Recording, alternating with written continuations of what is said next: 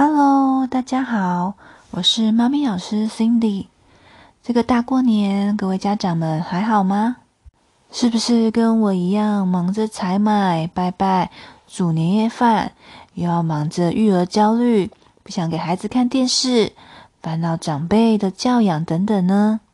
各位妈咪们都辛苦了，出货的时候要好好的回家休息一下，照顾自己。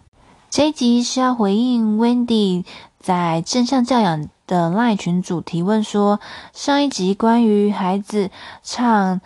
对方名字难听歌的时候要怎么回应呢？因为他主要是担心说，孩子唱了太多次难听歌会习惯，而且会担心说，就是想要吸引大人注意力，就只有用这个方法。可以怎么样的解决或是排除这个问题呢？如果各位家长有好的方式，也欢迎 欢迎欢迎私讯我妈咪老师联络部的粉丝专业，或者是 LINE 的官方账号，告诉我你会怎么做。关于孩子唱难听的难嗯手足间对方难听名字的歌，有点老舍，就是简单的说，就是手足间会把对方。兄弟姐妹的名字编在歌曲里面，唱出难听的歌，譬如说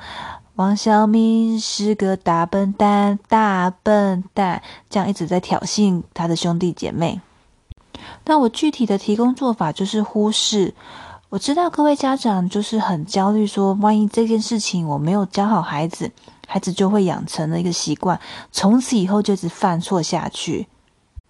因为我自己也是这样子过来的，我很在意孩子的每一个细节、每一个动作、每一个言语，我希望都把它矫正。我那时候是很严重的，可以用矫正或是导正为我认为可以的行为。然而，孩子就是孩子啊，他们就是会，你们想想看，你们是小孩的时候。有办法爸妈讲一次就听吗？还是就是还是会想要到处的乱摸、乱讲话、碰撞，尝试看看这个世界是怎么样子的，透过自己的言语行为去了解这个世界。所以孩子们也是啊。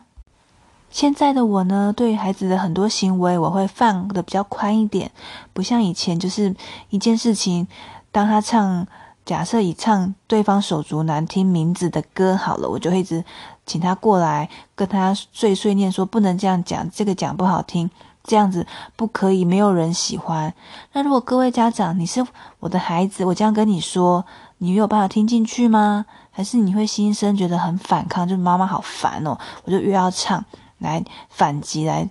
反抗妈妈这样子的心情呢？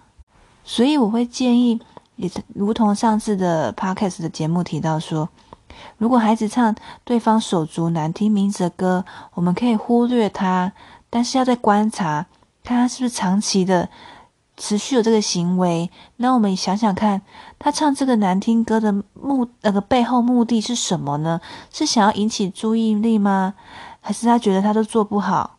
让当我们了解孩子背后的行为的时候呢，我们就可以知道，自然而然的去引导他。当他是想要引起别人注意的时候，我们可以教导他怎么样去正确的吸引别人注意力。这个方法是不好的。例如说，他又在唱孩子难听的歌的时候，当下我们说就可以转移注意力。当下的时候转移注意力完之后，就。我我的做法会不是不在当下说教或者是引导，选择一个孩子心情好的时候，也许跟孩子有特殊的时光看书，选择类似的绘本。我只是举例假设，来跟孩子们聊一聊说，说啊，如果你被唱难听的名字的歌，你会怎么想呢？如果你是想要妈妈注意到你的话，你会怎么做呢？让孩子有提问式的问题，让孩子思考，他这样也会有解决问题的能力。试试看，这个比较适用于大的孩大一点的孩子，小龄的孩子，比较学龄前的孩子，我还是会建议用转移注意注意力的方式，并且提供特殊时光，多陪他，他多陪伴他，陪他聊聊天，做他喜欢的事情，让他感受到更多的关注，这个行为可能就会减少掉了。学正向教养，还有当了十几年的家长，我会认为有的时候孩子的小错小过，各位家长就要睁一只眼闭一只眼的忽视并观察。我们的忽视并不是并嗯会被认为说可能是没有作为或者是没有处罚。其实我们在默默的观察，而且不要在当下呀彼此有双方都有情绪的时候去做处置，会减少很多情绪性的管教或者是情绪性的字眼。我始终相信，每一个家长、每一个孩子都是需要爱、想要付出爱的。我们生下孩子，就是希望可以好好的呵护他、爱他、照顾他。然而，当孩子们一点点的小错小过，抵不掉我们对孩子的爱，所以任何的教养方式都要传达出对孩子们的爱。以上是针对 Wendy 的。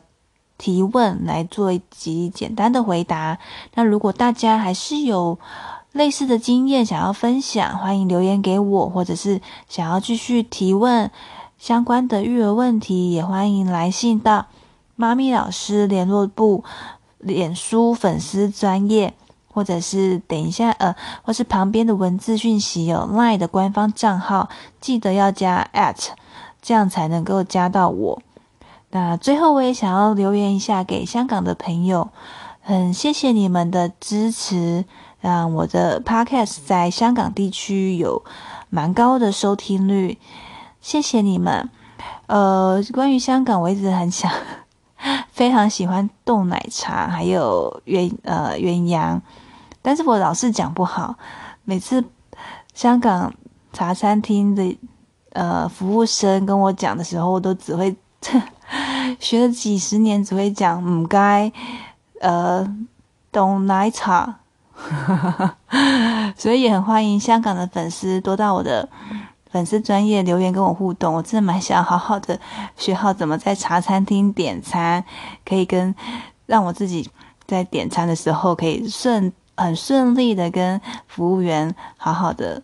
聊天或者是点餐这样子。那就今天就到这边喽，谢谢你的聆听，我们下次再见，拜拜。